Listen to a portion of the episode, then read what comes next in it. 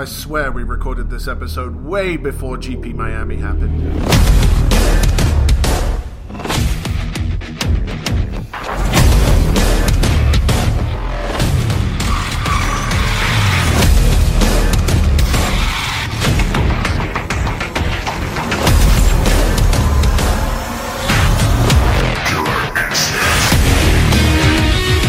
Hello, good evening, and welcome to episode 101 of Horde of Notions. I'm your host, Chris. With me tonight, two of the regular hosts. First of all, it's Will.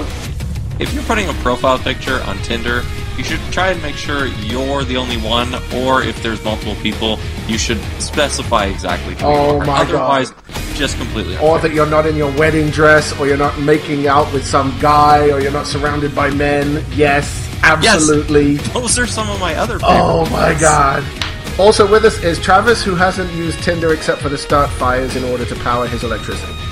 That is correct. What is Tinder? It's a dating app. So it's like eHarmony?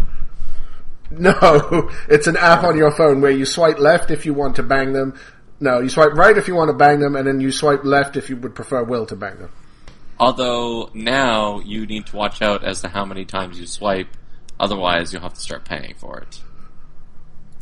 Yeah, They updated it. that's not happening. Anyway, Right. Well, I, before you start, Chris, and go off on a tangent that is just going to put me to sleep, uh, I've actually started an online petition that I think we should discuss.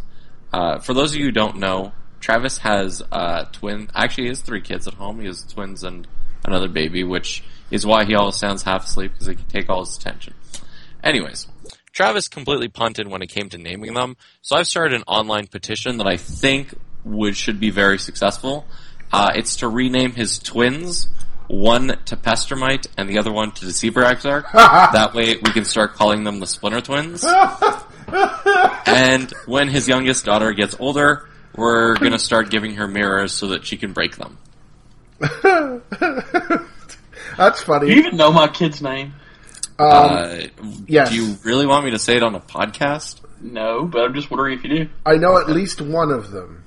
I don't know what the younger one's called. I assume it's just Kiki.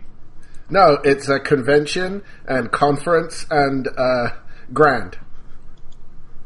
Eh. Anyways, so from now on, we're calling your kids the Splinter Twins. Nice.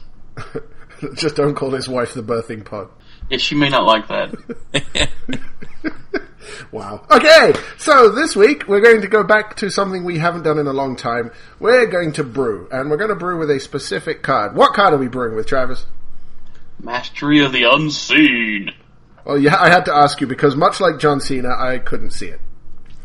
I have a question for you. Could you explain to, let's say not me, but the folks at home who don't know what brewing is, can you explain what that is? Uh, it's when you try and build a deck that isn't Jund. I don't understand what you're trying to get at. Like, how, how do you have a deck that isn't Jund? Uh, uh, Well, you, so you try to win the tournament. and not lose in top eight. Whoa, whoa, whoa.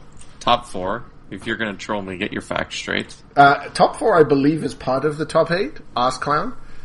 Uh, no, it's completely different. If you'd ever been to a top eight, you'd know about that.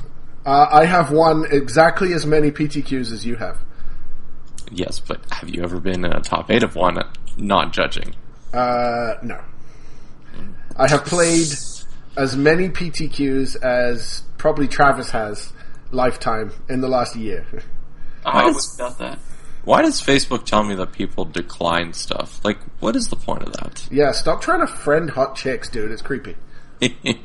no, for events. Anyways, So, Mastery of the Unseen. For a white and one colorless is an enchantment. It's from Fate Reforged. It's unbeatable and limited. Well, close to it. And uh, for four mana, a white and three, you can manifest a top card of your library. And whenever you turn a creature face up, you gain life equal to the number of creatures you control. Did I miss anything? uh, probably. Like what? I don't know. What were we talking about again? Mastery of the Unseen. Oh, isn't it better if we don't see it? Like, better if we don't hear from you. Shut up. Fine. Anyway, uh, this card I think has applications across at least standard and modern, and possibly legacy. We'll get to that in a minute. Uh, let's start with standard. Any of you got anything uh, in particular that you want to do with this? Yes, put in the sideboard of any deck that plays white so that control can never win. This is true. Why can't control ever win? How does it beat that card? Um, uh, um, Tasigur and Drown in Sorrow. No. One, if you're playing, let's say you're playing Abzan, and you bring that in in the board, they're not bringing in Drown in Sorrow, and sure, you have like one dude that blocks stuff. Like, see, most of the thing, like, Ugin kind of put uh, the control decks like over the top in the sense that it has kind of this massive board wipe, and Mastery of the Unseen just doesn't care about Ugin, so you can just be like making terrible little tutus that you know don't even have to be creatures, don't even need to flip them up. Three mana for a two-two is actually very reasonable against a control deck like that. I mean, I feel like No, four mana. What do you mean four mana? Never mind. I misunderstood you. Go ahead. yeah, you have to pay four mana to make a two-two every turn. What? Yes. That card is terrible. let me uh, let me open it up. Seriously? How does that make any sense? Mastery of the oh, unseen. There we go. How does that make any sense? Morph costs three. It's not a morph; it's a manifest. You dog. Oh my god, that thing costs four. yeah. Yep. So it's six mana before you get anything. Ugh. Right, but against control, Jeez. that's not a problem. oh man, You drop it on the turn two. Ugin like pack is sweet though. you you just drop it on turn two, and then you don't do anything. Also, never mind. Never mind that. The alternate art on this is sweet. It has Ugin in it. yeah. Also, Ugin just minus twos and gets rid of Mastery of the Unseen. Sure, but you sell a bunch of tutus running around. The other thing it does, uh, like control, I believe, can easily adapt just by going back to a, some number of Perilous Vault.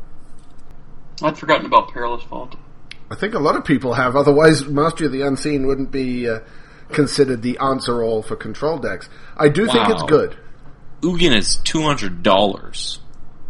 No, the promo Ugin is It's the same thing. No. Yeah, people were, were scrambling this sell that thing for like sixty and seventy when it first came out. Jeez. Stupid people. Go on. But yeah, so yeah, putting it in the sideboard against control, I think is is definitely a good answer, especially since you can just hold it until they're running low on removal and sweepers, or not even removal, just sweepers, and then you you go, hey, look what I found. This is true. Have you read Sam Black's article about it? I have not. Uh, I think it came out today. Uh, he wants to put it in green white um, devotion. That way you can generate a crap ton of mana with the green devotion part, and then pump out all the dudes. Well, the the stopping point there is going to be actual the actual white mana, right? I mean, you can still generate white mana with it too. Even if you're just activating it a couple times a turn, it Yeah. still gets out of hand very quickly. Especially with Whisperwood Elemental likely doing the same thing. I want to try it in Soul Sisters in Modern. Okay, well let's talk about that. Why is that good? I don't know if it would be, that's why I want to test it. Well, what's your thinking Four, a four mana activated ability is really slow in modern, but Soul Sisters is the deck that can usually get you into that really slow phase of the game. Um, just the ability to generate extra creatures. I mean, if you need to flip them over, if you're flipping over the the one one guys, it's only going to cost one mana. Flip over Martyr Sand, it's only going to cost one. Um, it can do some surprise combat tricks. I don't know. I, I think it also has the ability, like you're gaining life off the flip up ability. Also, the weakest matchup for Soul Sisters for the longest time has been the blue, white, red control decks, right? Really? Yeah, I mean, yeah. I just got stomped by one earlier tonight, so I could see that. Electrolyze, Anger of the Gods, Bolt, like it, it's just a terrible matchup. Their entire deck is built to kill small creatures, and oh look, your entire deck is small creatures. But don't you Well, play s- the not very good right stupid Auriok champion? Yes, yes, you do. You know what that does too? Path to Exile. Like their entire deck is removal and snapcast. Um, that doesn't die to Path to Exile. okay, it gets exiled by Path to Exile. You smartass. Why did why did we ever pass you for level two? Uh, because clearly I have acute rules knowledge, as has just been demonstrated. You don't have acute anything. He is very good at greasing palms. That's not Greece. That is untrue. In fact, there are probably more L2s that want me demoted than are happy about me being L2. Subscribe. Anyway, the um, yeah, the, the the Soul Sisters deck. The problem it has is staying power. The the only real way you can beat control is to get lucky with an early Serra uh, Ascendant, or to hit Mark of Asylum before they start drawing their burn. Uh, Ajani's Pridemate can get out of hand very quickly too. Yeah, they only have so many paths, I guess. But the thing is, if you are playing Mistra, Mastery of the Unseen, it's something that they're not likely to be able to remove. They're probably not bringing in wear and tear against you. I mean, what is the deck run that would make them bring it in? Uh, some will run Runed Halo. Right. Well, that's not Soul Sisters though. That's more like mono white enchantment p- prison control. No, some some Soul Sisters will bring Runed Halo in from the side.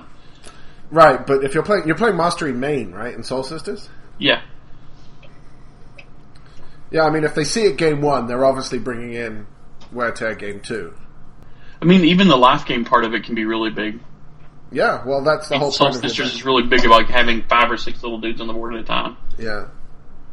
Uh, it also, like you said, can have the ability to turn stuff up because you're, you're turning stuff up pretty cheaply. Uh, turning up a Burrenton Forge-Tender and sacking it if you play that instead of Mark of Asylum, that seems really amusing. I want to turn up Archangel of Thune Why are we playing Archangel of Thune? in Soul Sisters Yeah. because it's awesome. No. Yes, it is. Do you know what it's like to cast that thing with two Soul Wardens on the board? Um, it's quite look, my team, it's huge. It, it is good, but it's five mana, dude. Like, we didn't play Baneslayer And this is a deck that gets way up there. Mm. I guess. It has been very good in testing. Uh, what are you testing again? I just played Bogles, Blue White, and Abzan. What do you think, Will? Why are we talking about playing terrible Soul Sister non-Jund decks? Also, I thought Travis hated Modern because it can he can no longer play Birthing Pod. Also, I thought Mastery of the Scene was standard playable. It is. It's also modern playable. We're talking about modern right now. Oh, also, I'm looking at a picture of a squirrel that just stole a chicken nugget. Stupid squirrels. They have been known to do that. Anyway, now that your inane rambling is over, what do you think about the deck of the card in Soul Sisters? I'm confused as to like what the point is. Isn't the point of Soul Sisters to have a bunch of cheap creatures that can be relatively put out while gaining you a bunch of life?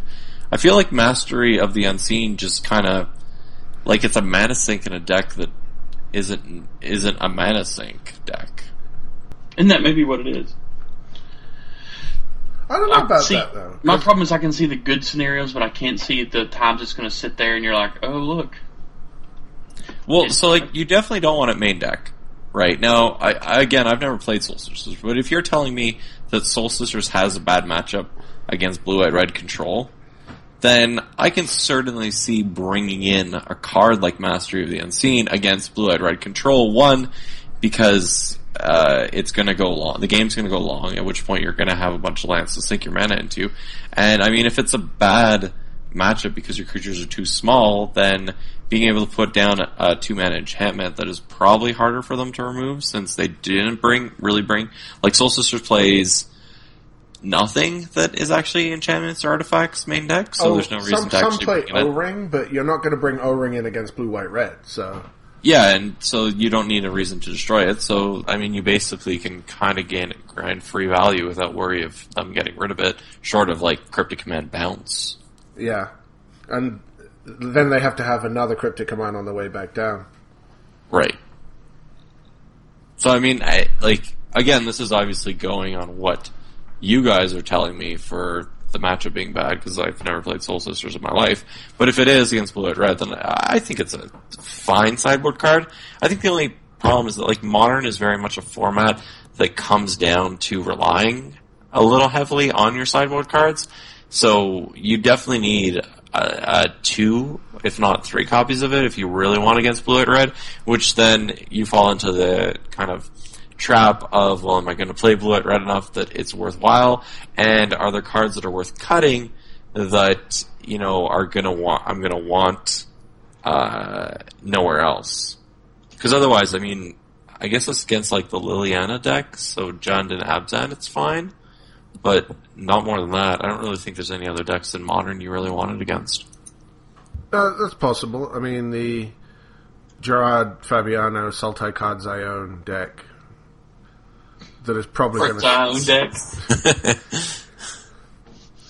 Yeah, that's the, that's what he won the uh, SCG with, right? Like Just grabbed a pile of cards off his desk and said, let's do this.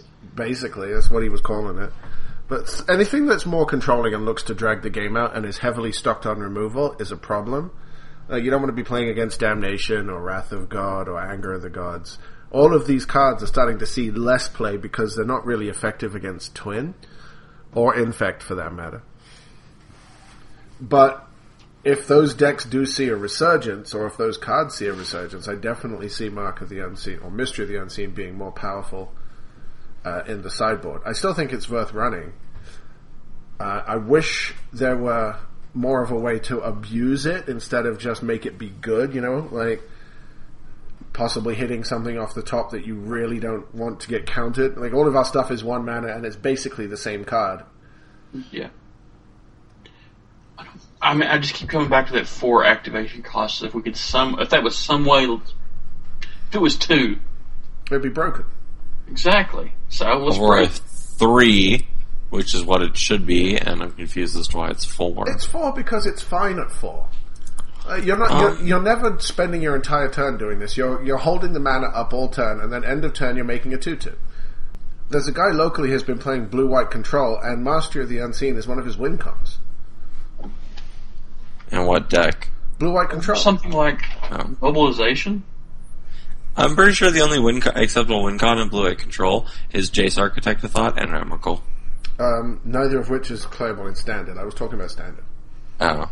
Well then, la di da. He must be really happy about a few cards that were spoiled in the past few days.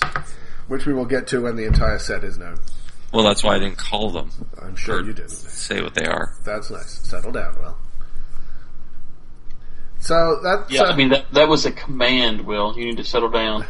he chose to tell you to settle down with his command. Uh, I now, set, now settle down. Now settle down. Anyway, Soul Sisters is one possibility. Of course, that nonsense you were talking about with Aethermage's Touch seems possible too, Travis. Yeah, obviously, yeah. And it, it, that's a way to avoid counterspells. Like once once Mastery of the Unseen is down, you have an uncounterable two two every turn if you want it. I mean, maybe it maybe you want to run it in something like a, a shell with like a Naya shell with something like Domri, where you can see what's on top of your library before doing it, or and um, Courser of Kruphix, and then try to put like uh, some of the honey creatures on top of your library or something, so that you can get those bad boys without the ben- the uh, drawback. Yeah. Uh, the thing is with Domri, if you're revealing the card, you probably just want to draw it, don't you? Well, if you do, if you're revealing it, you are drawing it. But if you look and it's like a land that you can't draw, you just turn it into a two-two. Yeah, I guess you could do that. Except you'd rather be manifesting creatures. Eh, It's debatable. I mean, yes, on one hand you want to because you want to be able to do the surprise flip, but on the other hand, I mean, if you're stalling and you you'd rather have a creature than draw another land, it's good to be able to turn that land into a creature. That's true too, yeah. And then you don't really care if it gets killed. That's the kind of weird thing about playing with Manifest is when you turn something face down that's a land or a spell that would be dead at that po- point of the game, you kind of don't care as much about it dying as you would if it were a morph or something that you actually wanted to flip face up at some point. And I think that might be the wrong way to look at it. Why? Well, it's still a creature. It's still something you've invested resources in, right? I mean, a 2-2 isn't impressive on most boards. But, if the card isn't making anything impressive, why are you playing it? So, what we, we, can, Instead, prob- much to our chagrin. Yeah. we can probably move on to Legacy, right? Or to, Yeah. to Standard, I mean? Okay, yes, I, I want to hear this this thrilling idea you have to use this in Legacy. Let's move on to Standard first. Okay. So in standard, I think what we can do here is put this uh, in a sort of a bant shell. Maybe this will be the only white card. Maybe s- the other white card could be uh, Master of Pearls, which seems really good if you're flooding the board with tutus.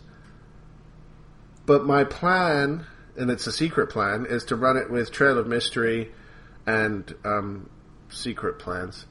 And also things like Sagu Mauler, Ice Feather Avon, Master of Pearls, Hooded Hydra, maybe Kheru Spellsnatcher, maybe Thousand Winds, and uh, see how that works.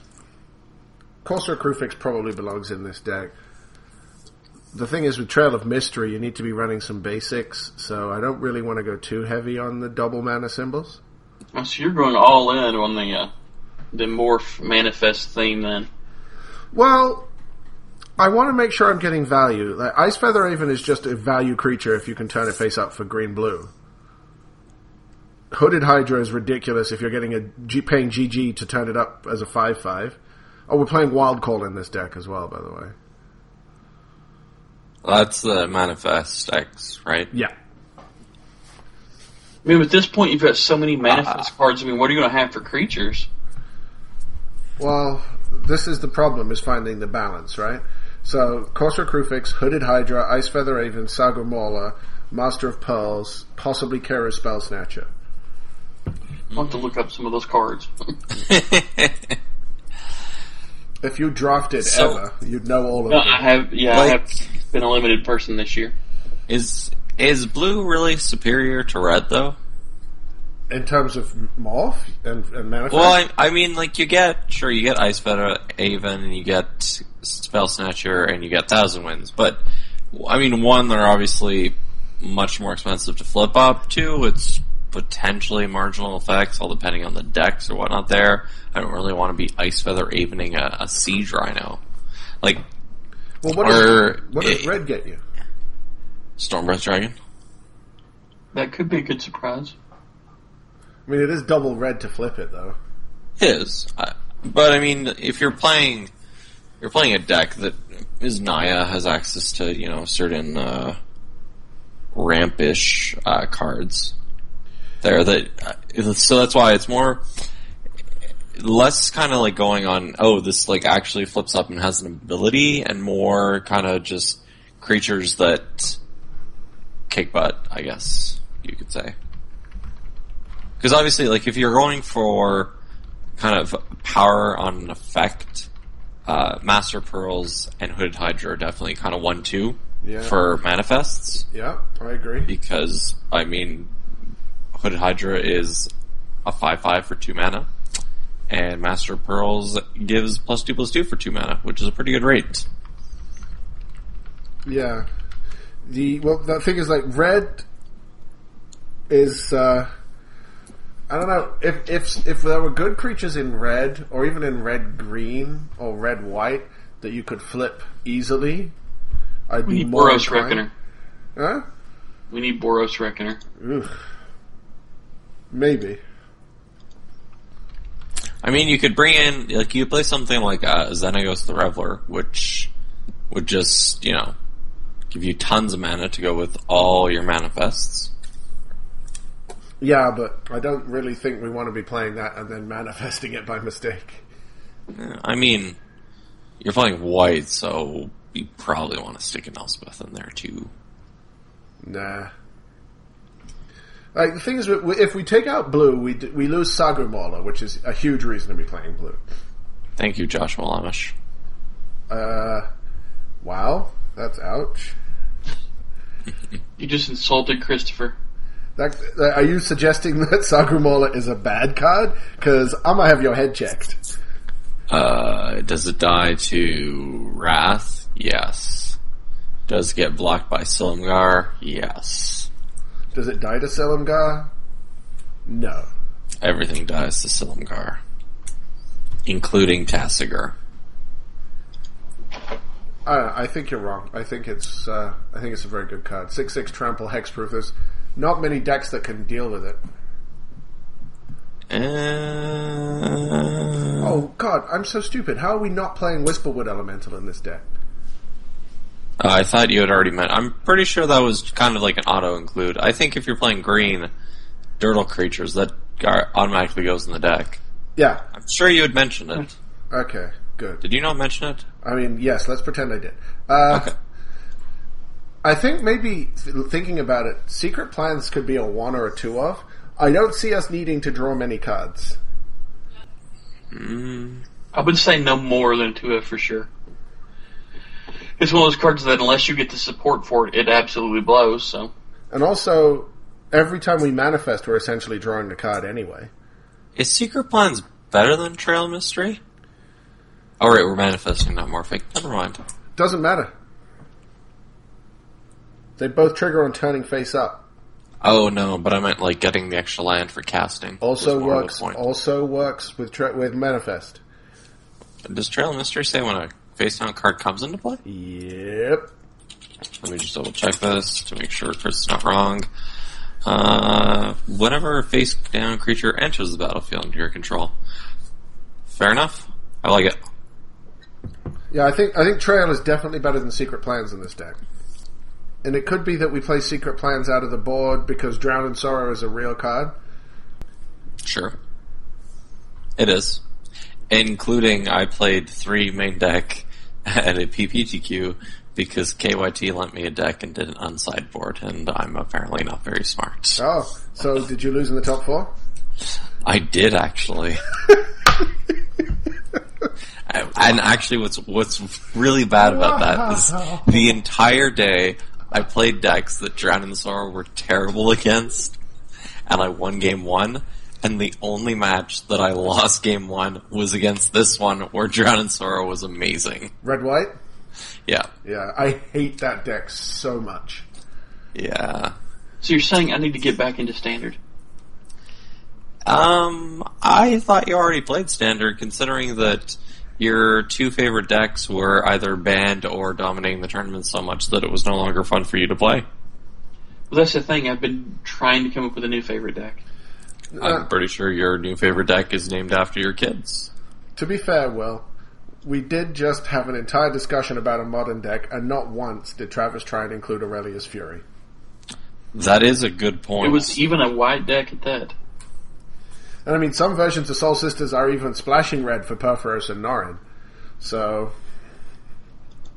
I you don't say know. Norin? Yes, Norin the Wary. Yeah. How have you never seen this deck before? No, no, I, I've I've seen it. My uh, my chagrin was to the mention of Norin the Wary. That card is so funny. so so bad, just so bad. Oh my god. Uh, it's fun though. That deck is a lot of fun. You gain a ridiculous amount of life. So bad. It's just so hard to finish. Bit like sex with you, eh, Travis? Wow, harsh. Oh, Better than finishing two seconds in, huh, Chris? I wouldn't know. I've never made it that far. oh well. So Master, uh, Master of the Unseen also has seen some play in the sideboard of this red-white deck that we have just been talking about to give it some staying power against decks that run, you know, three Drown in Sorrow main. Yes, yes. That's God. kid. Don't don't do that at home, kids. Ever. It's really bad. Like terribly bad. But- so bad. I don't Do think you know? Do you know how bad it is? How bad it feels to be playing against a control player and ca- tap three mana and Kaz a Drown in Sorrow, and they just look at you like. I feel like you're trying to bait me to count waste one of my counter spells, but no one in their right mind would ever counter this. And then I have to explain, no, I'm just paying three mana to scry one. It's clearly a very good ability. like, why can't you just play like Bolt of Keranos, which actually has some value in the matchup? Could have played anything other than that. Uh, Bolt of Keranos is so terrible. Oh god, but at least it's better than Drown in Sorrow against Control. Now, I actually think, and I could be completely off base here. In fact, I probably, Probably are, but go ahead. I think this card has some applications in Legacy. Yeah, this is what I want to hear. Let, let's hear it. go on. So I have we we have a, a local legacy tournament here every Monday, and you get prizes if you put extra prizes if you play unproxied because it's proxy legacy. It's not sanctioned. You get extra prizes? Yes, Like if you play a non-proxy deck, they give you packs? if you place with a non-proxy deck, you get extra packs. Yeah, Like how many extra packs? it depends on how many players show up. Really? Yep. Huh. So I have three unproxied decks I can run, and most of the time I've been running uh, Affinity, which which Sure. with four main deck chalices. It's the version that uh, Zach Hall, oh Zach Hill was working on. was gonna say, what did my brother have to do with this? No, there's there's another Zach Hall, the one that scumbagged Flores at an SCG. Remember that That's story? not that's not scumbagging. It is scumbagging. You shouldn't. Fl- well, okay. Uh, I have a story that's similar to that. That apparently a judge didn't think it was a game loss, but anyways, or that the player didn't lose, but anyways. I okay, what he did was legal, but it's scumbaggy. Okay, I have a question for you. If someone has a Jeskai Ascend is playing Jeskai Ascendancy combo Uh huh. and says, uh, "I'm going to just loot through my entire deck," and then picks up their deck and then just flips it over, what's your ruling there? Oh. Uh, what are they doing that for? Apparently, they just went through their entire deck. And this is at FNM? Nope, it's a competitive. It's probably a GRV. Well, good, because the judge gave him nothing. I was like, really? He just looted his entire deck. His entire deck goes to the graveyard. And he's like, no, uh, it's fine. Don't worry about it. I was like, you, oh my god, you can't just pick up your deck and then just pick out whatever cards you want. That's not how magic well, works. well, well, we have a feedback mechanism for other judges, don't we? I don't care about feedback mechanism. I care Calling about, Hey, hey. I care about complaining right away. It's called instant gratification. It's called instant welcome to level zero. Hey, Hey, I'm not a judge, so I can say this was a dick move all I want. So here's here's the Flores story for those of you who don't know it. Flores is playing against Zach Hall, not Travis's brother. At least I don't think so. In uh, an SCG invitation. I mean, they're all cousins, right? Uh, only the ones that are married to each other. And in the Invitational, Flores is playing in Legacy his Cephalid Breakfast combo. It's a fun little deck. Yes, But it is. he goes, okay, so untap in my upkeep, I can target this guy infinitely and combo off. The combo is basically Cephalid Illusionist, anything that targets for zero, you mill your entire deck, and then you dread return the, um, you get your Narcomoebas, and then you dread return the Mimeoplasm, exiling Lord of the Lord of Extinction, and something with haste, and then you kill them. Normally, something with haste and flying, or uh, or something with infect and trample. No, you have uh, you bring back something like Lord of the Extinction. You have the enchantment from like Scourge that when it comes into play, or that when a creature with power six or greater or something like that comes into play, if this card's in your graveyard, attach it to it, and the enchantment gives ha- or the aura gives haste. Or you could just play anger. Sure, I suppose you could do that too. It's less easy to disrupt. Um, anyway, so Flores says I can just kill you in my upkeep, and Zach g- goes, "Okay, show me." So Flores executes the combo, and then Zach Hey. says, "Okay, but it's your upkeep, so now you draw and you lose." And then Flores lost, and it was funny. It is scummy because normally, if you're playing again, especially against someone you know, if you're playing in a tournament and they tell you they can combo off, and you say "show me," it that translates to "show me how you beat me, so I know how to sideboard." No, uh, there was also remember when um Hulk first the Hulk combo deck first came out, Yep. and the the eventual winner, uh, Steve Sadin, his only loss was when someone said, "Okay, show me the combo," and he Yeah. didn't know how to execute it. Yes, but in this case, Flores did show that he knew how to execute the combo. Normally, No, he didn't. He didn't do it at the right phase. because he didn't realize that that's what was going on. The No, he communication cocky and was said, "I can do it in my upkeep." No, he said So in my was up- appropriately punished with a loss. Anyway, he, he he hadn't drawn yet for his turn. Is the point? It was like most people would not do that. Let's put it that way. Anyway, in Legacy, one of the decks that I do play is Death and Taxes, which has a miserable matchup against Miracles.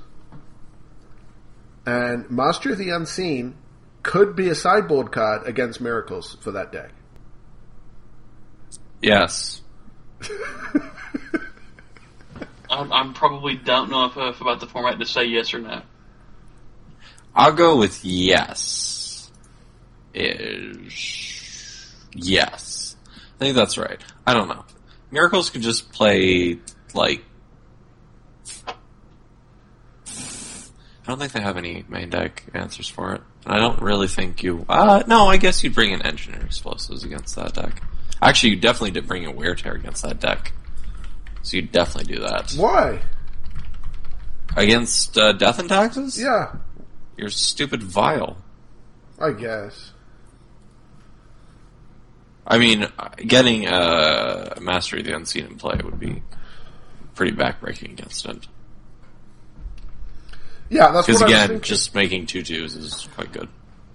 And they have like what four spot removal spells? Uh, yeah, they have paths. No, swords. Uh, yeah, that one. The one, the one that's infinitely better. I mean, obviously they play Terminus as well, but you don't really care about Terminus. In fact, you kind of like it if they Terminus you. That's not bad. So, yeah, I think I think it's a thing that I'm, I'm going to be looking at. I play the deck anyway, um, and I tend to follow the legacy events, so I can afford to run the risk. Good old Lansdale stealing all the packs from his local players. Well, the thing is, I've been playing Legacy longer than anyone else locally, so I still have the knowledge advantage on the format. And in Legacy, that rewards you more than in any other format. Mm, I'm pretty sure just going turn one kill you with Storm rewards you more than anything else. You Yeah, owning a full set of Force of Will rewards you more than anything else. I have a full set of Force of Will, and I'm not playing them. Yeah, his full set of Force of Will is super baller.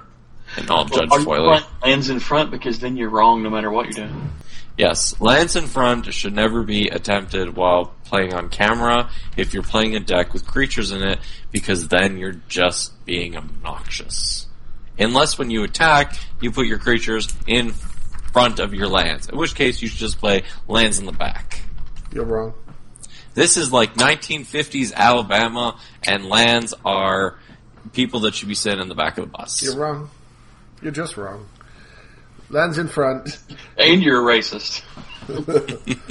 Lands in front is the way I was taught to play. It's the way I'm comfortable playing, and it's the way I will continue to play.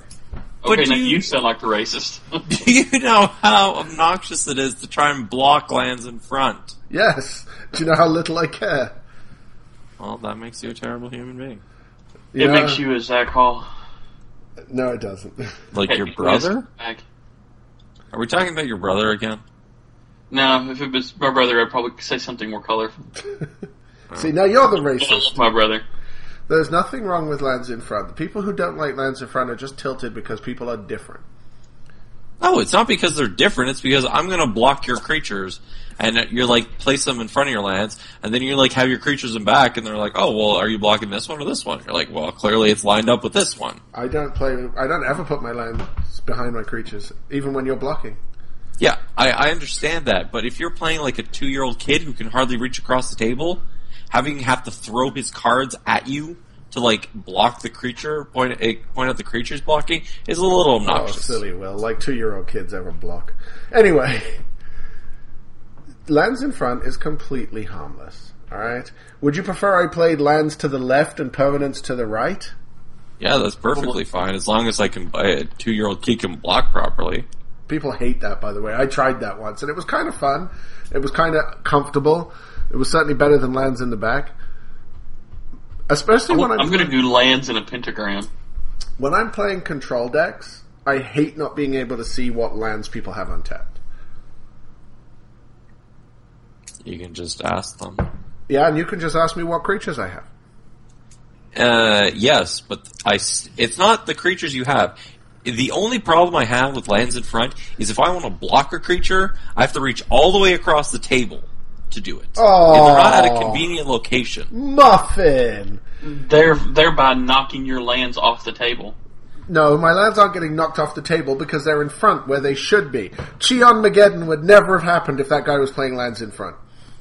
I think that's what I'm going to do to lands in pl- front players. I'm going to accidentally knock their lands off the table. How? Uh, You'd have to knock them through the creatures. I I do that on a regular basis. I Travis, I do that. I'll admit it. I'll do that in, on a regular basis. If your lands are in front and I'm putting my creature all the way in back to block it, and my hand's going through your lands, well then, sorry, my hand's going through your lands. If your lands get thrown off And you forget across to the table up, or thrown lose somewhere else, I apologize. My hand is going through. Did you just drop the mic? No. Teach the controversy, Will. Oh, jeez. But no, like I'm sorry, and someone got angry at me, and I'm like, oh, well, I apologize, but guess what? My sleeve got caught on like as I'm putting the creature down to go block, my sleeve went through his lands and like knocked his lands. He's like, why are you knocking my lands? I'm like, why are your creatures in back so that I have to go through your lands to block them? Are you are you finished? Are you done? No, we can go on forever. Are you done? Oh, well then allow me to retort. I have no retort. Yeah. Exactly, because you know you're wrong deep down inside what you used to have as a soul. However, in in form of retort, I offer you this quote from the great bard, Ms. Taylor Swift, who said, and I quote, Okay, you don't like Taylor Swift, so you can't be quoting our prophet to us if you do not worship at the feet of our prophet. "Haters gonna hate, hate, Clearly, hate, he's not listening. hate, hate." Chris, we have a blank space, and we will put your name there. what does that even mean? That's fine, just don't knock my lands in the process. Anyway, let's talk about something else that Will decided he wanted to discuss because he's on his soapbox today for some reason. Uh, I'm always on my soapbox today. So, Will, what makes a mythic mythic? An ability. Okay, so I admittedly I wasn't playing in Alara, so I didn't go through the whole like, oh look, we introduced mythics Right. and exploit. Wait, wait, wait, But- wait, wait, wait. You weren't playing in Alara block That is correct. when they invented Jund. That is also correct. He's kind of late to the party. I feel like you should be disqualified. He's a convert. that would be like Travis saying he's never cast an Aurelia's Fury. Well, I, for his sake, I hope that's true. the burn is real. I don't know if I ever actually have cast it. I've actually put it in decks, but I've never cast it. Oh my god. You see, Are this is, you serious? this is the difference Oh my between me and you two clowns. I actually play the nonsense I talk about. Uh, I play I- Jund all the time. I hope I never drew it. Wow. Just wow. I play Jund all the time. I don't know what you're talking about. Yeah, but you weren't true. playing Jund before it was cool. Uh, playing Jund has always been cool. There's never a moment it was uncool. You keep telling yourself that. I will keep telling myself that. So, you were saying about mythics. Yes, so I wasn't around for Alara and that. So I don't know the exact reason, and you can correct me if I'm completely wrong. But to me, the reason, well, at least the reason they invented Mythic is because Mythics is because clearly there were rares that were better than other rares. So by making the Mythic, it would make it that it was rarer for it to show up in the draft format than rares. Okay. Also, it would make Planeswalkers slightly special because they were rarer than other cards. This is me correcting you because you're wrong. Okay, well, so go ahead. Mythics were created for several reasons. One of which was that other TCGs had a rarity that was more than rare, uh, that was making a product sell better on the shelves. And Magic was like, cool, let's do that. Also, Mythics were created to enable them to print things that they couldn't currently print. Like, Stuff that's too powerful to be seen as often as a rare. well, I had that part right. Yeah, kind of.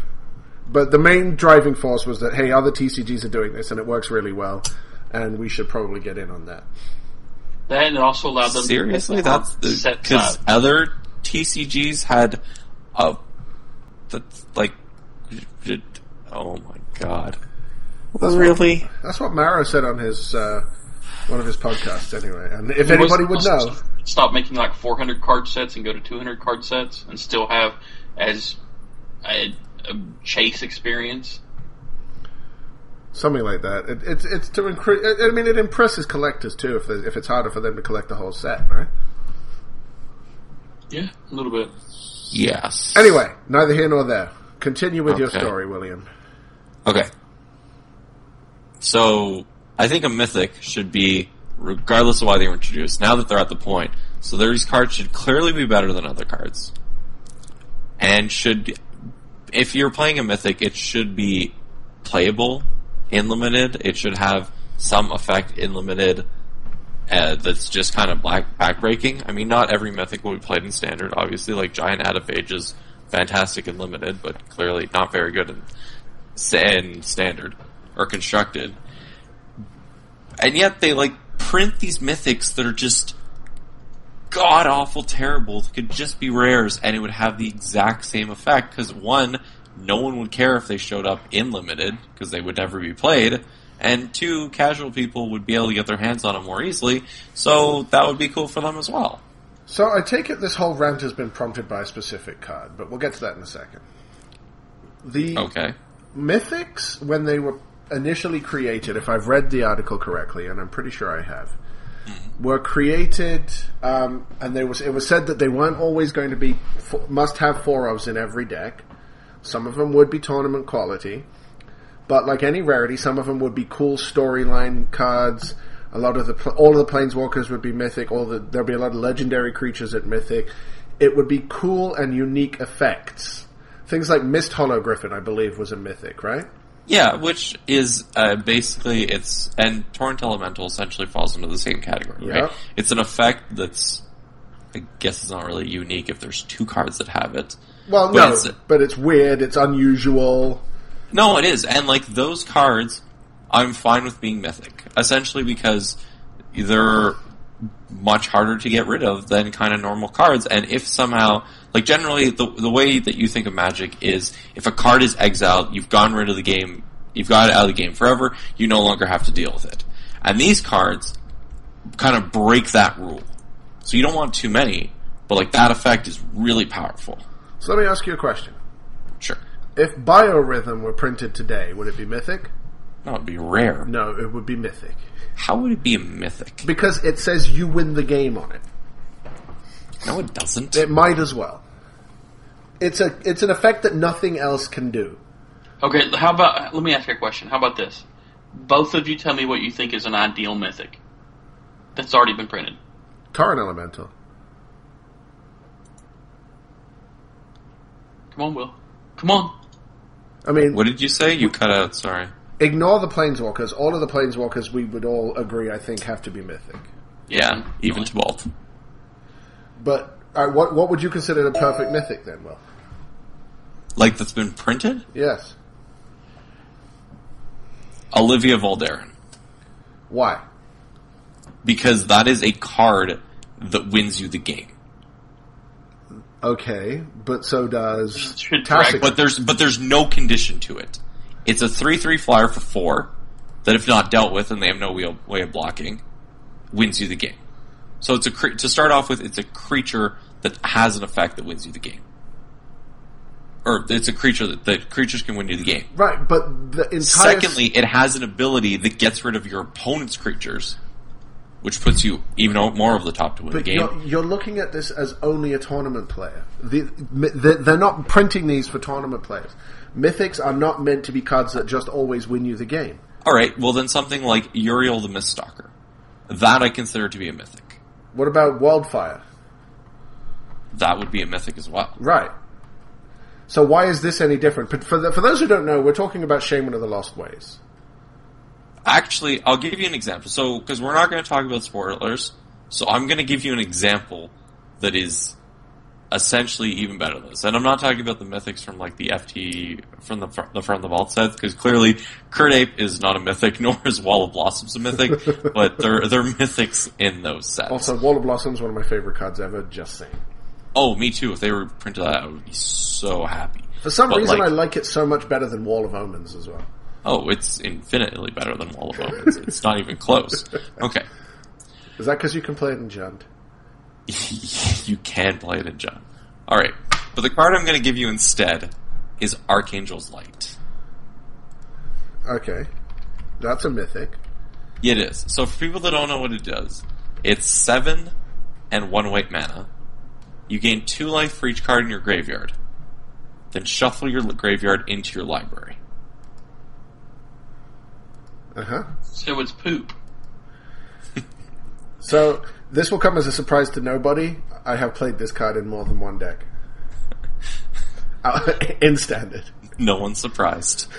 It was Turbo That Fog. makes me hurt for you, Chris. It was Turbo Fog. It's, it's so bad. Hey! I finished one tournament going 1 0 and 4. yeah, and you should be real proud of that. I am! I know, that's what makes it very sad. I was undefeated. Including one round we drew in zero. okay. If this card was a rare, it would still make total sense as a rare. It's a strong ability.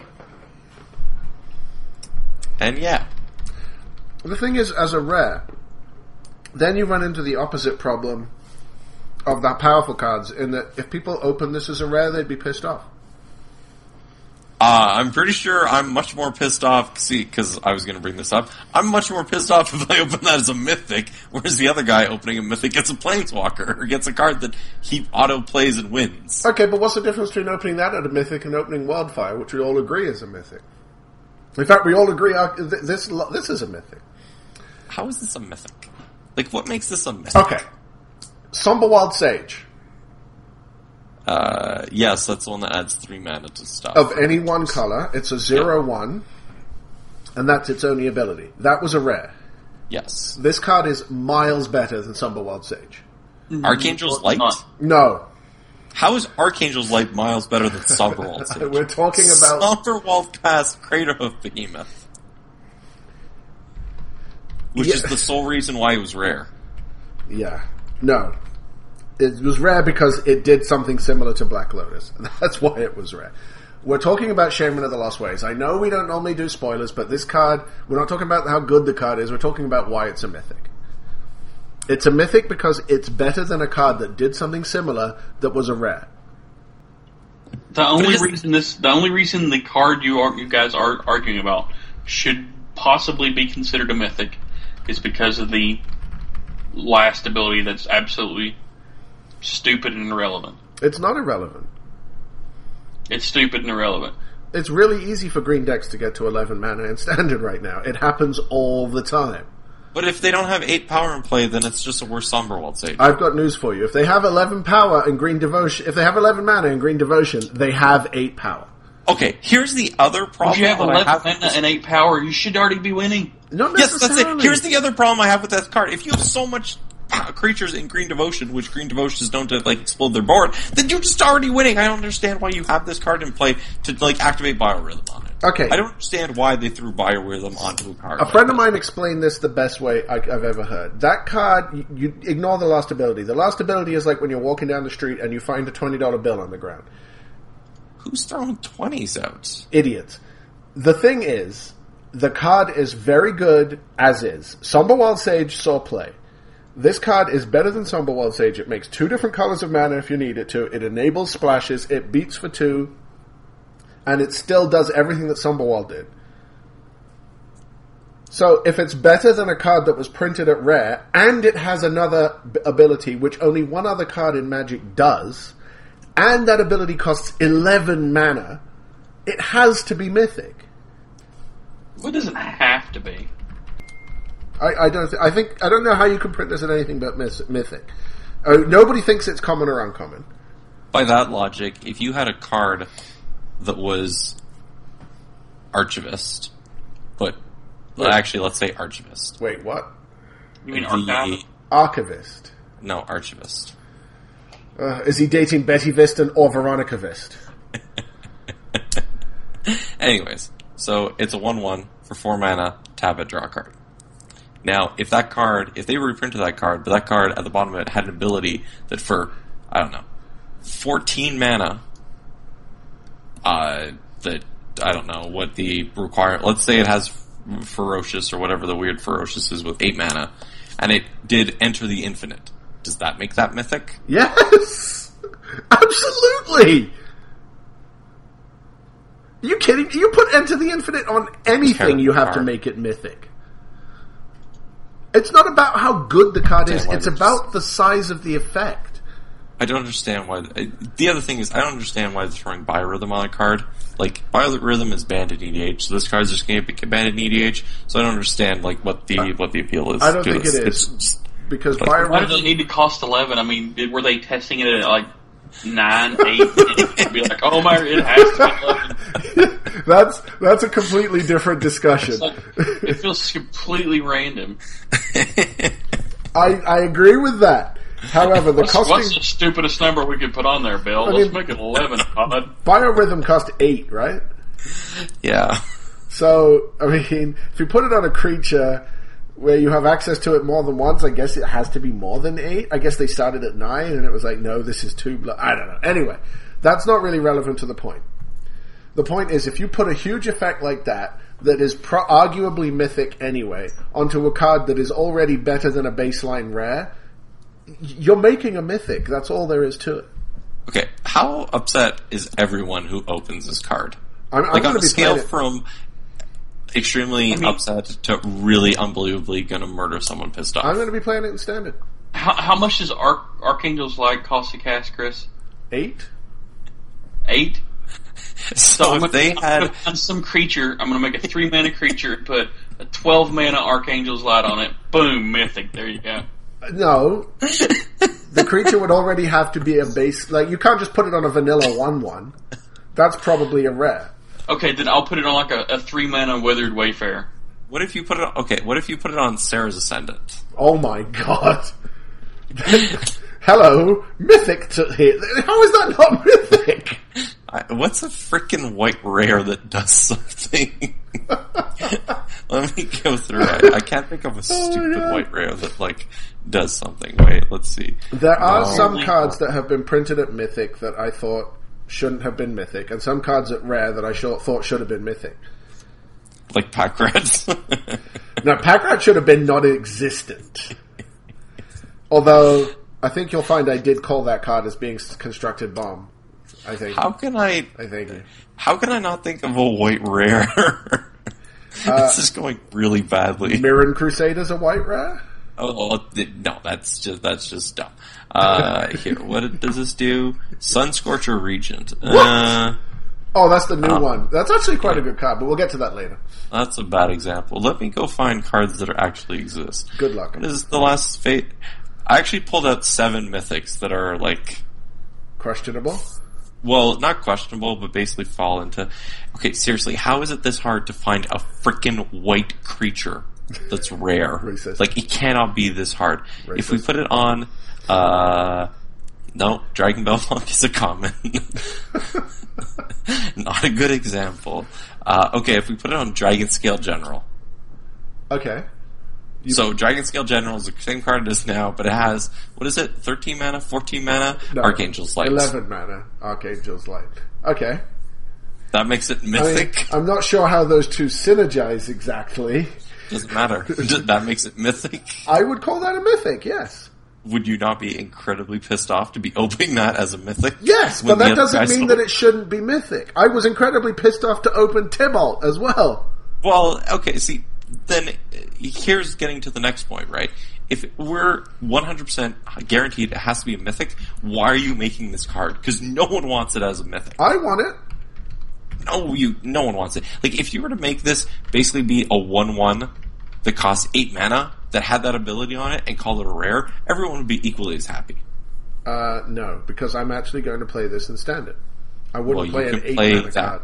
I'm not, play that in standard. I'm not too. playing eight mana for something that taps for two. Then we're in the Lotus Guardian territory. Great, great devotion makes infinite. Okay, what about this? If you had Monastery Mentor and you put 15 mana Archangel's Light on it, does that make that a mythic? Um, well, Monastery Mentor is a mythic. My point exactly. okay, so Yes, one, by, by putting a mythic spell on a mythic creature, you magically make it rare. You muppet. makes sense to me. Okay, so the seven cards that I pulled out, Archangel's Light is one of them. The second one is Hellvault, which is mythic only because it's Hellvault and it's part of the storyline, but Correct. otherwise, Yeah, like but that's why Hey. it's mythic. Paying 10 mana to start to exile a creature is not fantastic, especially if your opponent has a Misthollow Griffin in it. But th- that is part of one of the things they said was going to be mythic storyline cards. yeah, so I'll, I'll give them a pass for storyline cards, even though not a mythic. Uh, Grimoire of the Dead. Storyline card. Grimoire of the Dead's in the story? Yep. Well, Also, no, it's, a leg- it's a legendary artifact. Also terrible, though. it's living death. Uh, that's not a mythic. Unless you have from the vaults 20, I think it is. The card's not a mythic. Okay, if you had uh, Gloom Surgeon and you put Living Death on it, does that make that a mythic? Blue Surgeon. Wow, that card is so terrible. right, not a mythic. There we go. Point proven. I finally found the one creature that Chris could agree. I never said living death was mythic, though. It's not. You have a ra- hey Biorhythm and There's a Somber reason Wall none of Sage. us worked in design. Biorhythm and Somberwald Sage are both rares. Yes, but Well, Gloom Surgeon and Living Death are both rares. God. But Biorhythm was printed before Mythic, so was Living Death. Somberwald Sage wasn't. It's not a Mythic, but this is better than Somberwald Sage. You're you're proving my point. I don't- you don't have a point! Yes, Somberwald Sage and Gloom Surgeon were both rares, printing when Mythics were around. Right. Biorhythm and Living Death were both rares when Mythics were not around. Right? But Somberwald, this is better than Somberwald Sage. No, It's it's, a not. better. It's worse. It adds one less mana. It doesn't cast Craterhoof Behemoth Oh in my Standard. god. Nothing casts Craterhoof Behemoth in Standard. Well, see, clearly it's worse than Somberwald But Sage. it does give you two mana of any color. Somberwild Sage was limited to one color. Also, it could not attack. But it gave you Black Lotus. No, correction. It could attack. It didn't deal damage. it gave you Black Lotus. No, it didn't! Yeah, it did. It gave you three mana. For creatures only. Well, sorry, but fine. Black mana for creatures only. Wow. That's kind of like how Lion's Eye Diamond has a huge drawback that you have to discard your hand. Alright, let's discard this argument. Alright, next mythic, Hellcarver Demon. okay, congratulations. I don't know what that card does. Really? Okay, so I'll, I'll agree the effect is mythic, but it's like can be really bad. It's a six mana, six six flying from Rise of the Eldrazi. Whenever it deals combat damage to a player, sacrifice all of the permanents you control and discard your hand. Exile the top six cards of your library. You may cast any number of non-land cards without exiled this way without paying their mana costs. Okay, how is that not a mythic again? No, no, I agree. The ability on it is mythic because it's like rare and never before seen. It's just really terrible because chances are you're playing terrible cards You in need, this deck. you need to get out of the mindset that being a terrible card matters. It doesn't. It doesn't matter if the card is good or bad. It's the effect that you're talking about. Let's move along, shall we? yes. Travis is like, it's just like Gloom Surgeon all over again. I hate when mommy and daddy fight. No, I would just prefer to see you guys, you know, argue this in person so you could you know, pull out knives and go at it hardcore. Please. Will's Canadian. Also, apparently, Narset is autistic. Really? Said Doug Beyer put it on this uh, Tumblr article today that she is on the autism spectrum. That's fascinating. I've, uh, I, I, I mean, okay. Controversial point, the controversial point of view incoming. I feel like they're kind of forcing some of this. I don't know if that makes any sense. It does seem that they're they're taking a lot of unique perspectives from character point of views. I won't even say unique. A lot of unusual. for the game, not for life. That's not even. It's like it's like someone got in and said, "Okay, we need to make sure we hit all these marks." Yeah, uh, that's kind of it. Kind of where I am with this, but what I'm thinking about more is like, okay, Alesha is the first trans character in Magic. I have, I'm, I'm very glad that the game we play is making an effort to be inclusive, and they, you know, making its players who are trans or who identify as trans feel welcomed because there are characters in the game that are like them. But is that really relevant to the storyline? Does it? Does it? I mean, it adds depth to a character, yes, but how would we have known any of this if it hadn't been in Doug Beyer's blog or in an article or on Tumblr? Same with Narset being on the autism spectrum. It's awesome that they feel that they can put this stuff in the game. Don't get me wrong. I, I'm not saying it's a bad thing. I'm just saying, why? Aren't you just reaching at this point? Aren't you just it feels like they're almost trying too hard to make people feel included. Does that make any sense? Uh, hear what you're saying. Uh, see, and it's. I know it's it's really hard. It's a hard one because like, how do you even? I mean, if that's the character, that's the character. I, I don't know. I don't know. Looking at it from the perspective of someone who dabbles in fiction on occasion. I mean, if that's just the way the character is, I don't necessarily. I mean, it's one of those things we have to see what's behind the scenes. Are they being told to to specifically branch out into um, minority? Isn't the right word? Well, no, it is. They are this, that that would be considered a minority. It's somebody with a, a, a mental challenge, right? Like a. I, I know what you're saying, and it's it's a tough one to address without sounding like an insensitive asshole, and I don't want to sound like an inten- insensitive asshole. I'm not saying this is like an asshole. I don't. I'm not saying this is a bad thing or that they shouldn't be doing it. All I'm saying is, since Theros came out, we've had a non-binary gender. So we've, we've had Magic's first gay couple in Guardians of Meletis. We had Ashiok, who's the first non-binary gender or even doesn't identify with the gender. We had Alesha, the first trans character, and now we have the first, or presumably the first, um, autistic character. And it, it, all seems rushed, you know. Like, why couldn't they retroactively go back and say, "Hey, you know what? Mary was a lesbian," or uh, Hannah was autistic, or something like that. You know, it's almost it's almost as if they got a positive reaction to one of these inclusive characters, and now they're just going, throw them all in. Let's throw everything into the mix and see what sticks. Yeah, I feel like prompting could come across as negative here, but it's kind of knowing certain people that I know in the community. It's kind of this is what they clamor for. It like I don't know. It what's the word? It kind of like justifies their point of view and the more you kind of throw in the fire, the more it justifies their point of view. So I think the people that kind of wanted this are very vocal about it, are very much in favor of kind of doing it this way because it's just throwing more and more on to like justify their point of view. I mean, Magic has done a lot of things that I really, really appreciate. For example, if you play a game of League of Legends and you're staring at the loading screen for a few minutes and any female character in the game has a ginormous set of tits blasting in your face in impractical armor, Magic so every, has... Hmm? Every ca- female character? Virtually every character. Yes. Almost everyone. Magic has gone a long way to try and eliminate that from the game recently.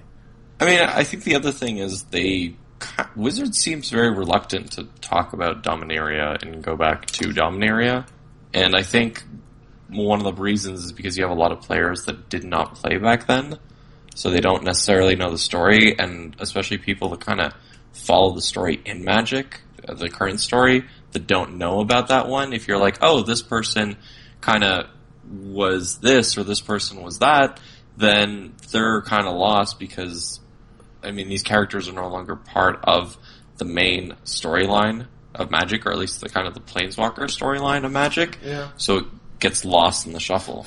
Well, the other thing I kind of worry about is okay, we've now had gay characters, albeit in statues.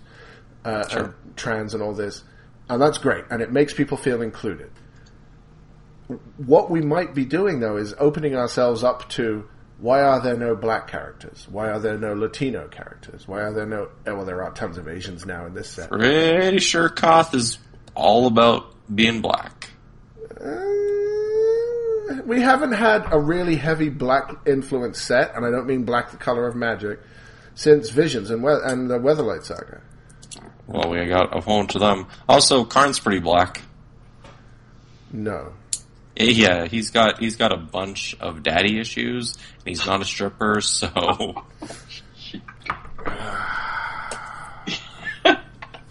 I mean, I hear what you're saying, Will, but I've never seen Khan eating watermelon or fried chicken. no, but you get what I'm saying. Like, I think it's I think it's great that they're doing this.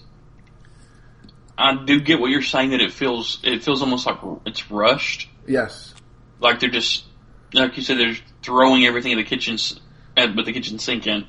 Um, it's almost like it's it's not so much of it's rushed. It almost feels like it doesn't have any nuance. and it's forced. I'm Well, also like, you can't determine if it's forced unless you. I'm also very disappointed they continue to uh, clearly be boycotting and omitting uh, polar bears for Magic. I'm I very- really think that, that. this is a travesty that needs to be corrected. No, but when you start including groups, uh, uh, you know, equity-seeking groups, you run the risk of alienating those you haven't included yet.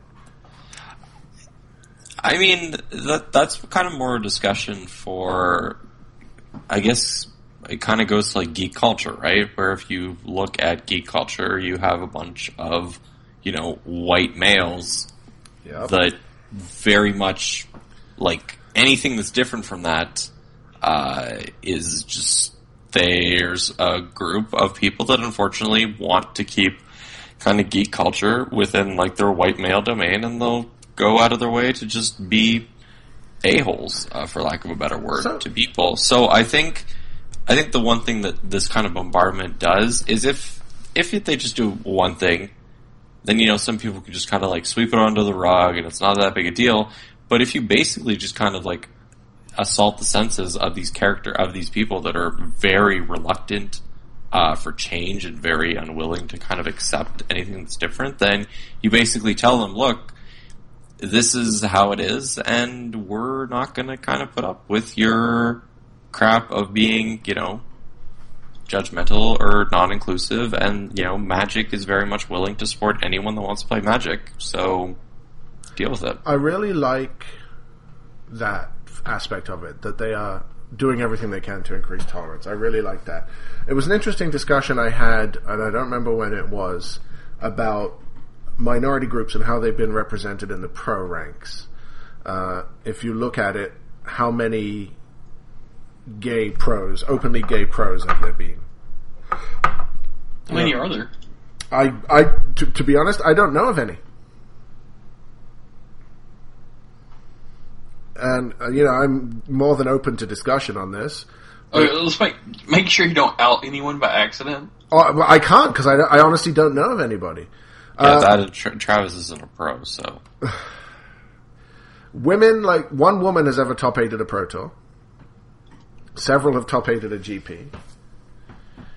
Nobody has won an event though. No woman has won a major event, and uh, well, the best would be, I guess, like some have run SCG Opens. Um, I was trying to think of how many black players have top eighted a Pro Tour, and I stopped at five. I don't think I can go past five. Like Cedric Phillips, uh, Guillaume Wafo-Tapa, Osyp. David Williams, Osyp Lebedowicz, and Justin Cohen. Is Justin the guy who just came in second? Yeah. Okay. Uh, like, you can't really throw Willy Edel in there. He's Latino. But those are the five I came up with, and if there are more, by all means enlighten me. Uh, off the top of my head, I probably couldn't. Uh, I mean, I'm sure there's probably other ones that we're missing. I, I find it very interesting that magic is overrepresented in terms of proportionality for a lot of minority groups. Not so much for black people, but if you look at the number of transgendered people who play and judge magic, the proportions of that to the Magic playing community is off the charts compared with society as a whole. Oh, I I agree. I I was actually quite surprised uh, to kind of sort of find that out. And again, it's not bad. It's a fact. That's just truth. And I, I'm not sure why that is, and I don't particularly think it matters, but I just find it really interesting. Anyway, that's a, a small tangent.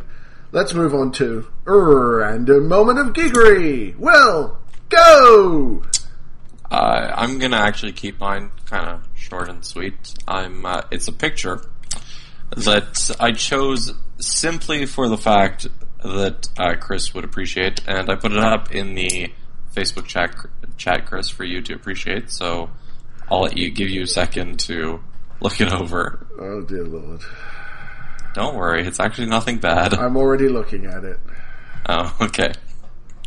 So it's a picture of a wrestling university in Japan, Oh no! which basically looks like probably the greatest place ever to go to There are not university. masked men in that room.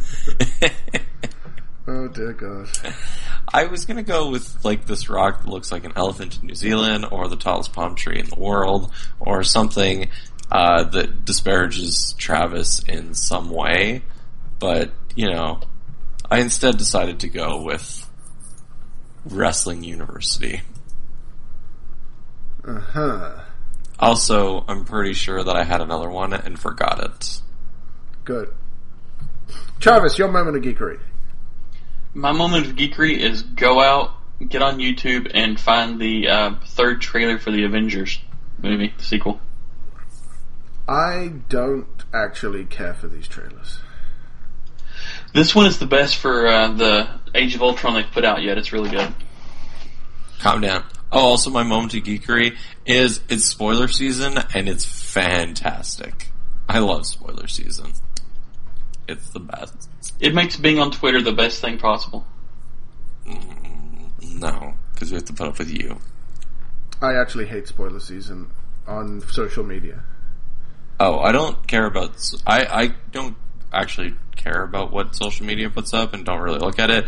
I just care about like going to Daily MTG when they load up the new set of articles and reading through the articles to find out like set creation and stuff like that, and at the end seeing a card and be like, "Wow, that's terrible," or "Wow, that's insane."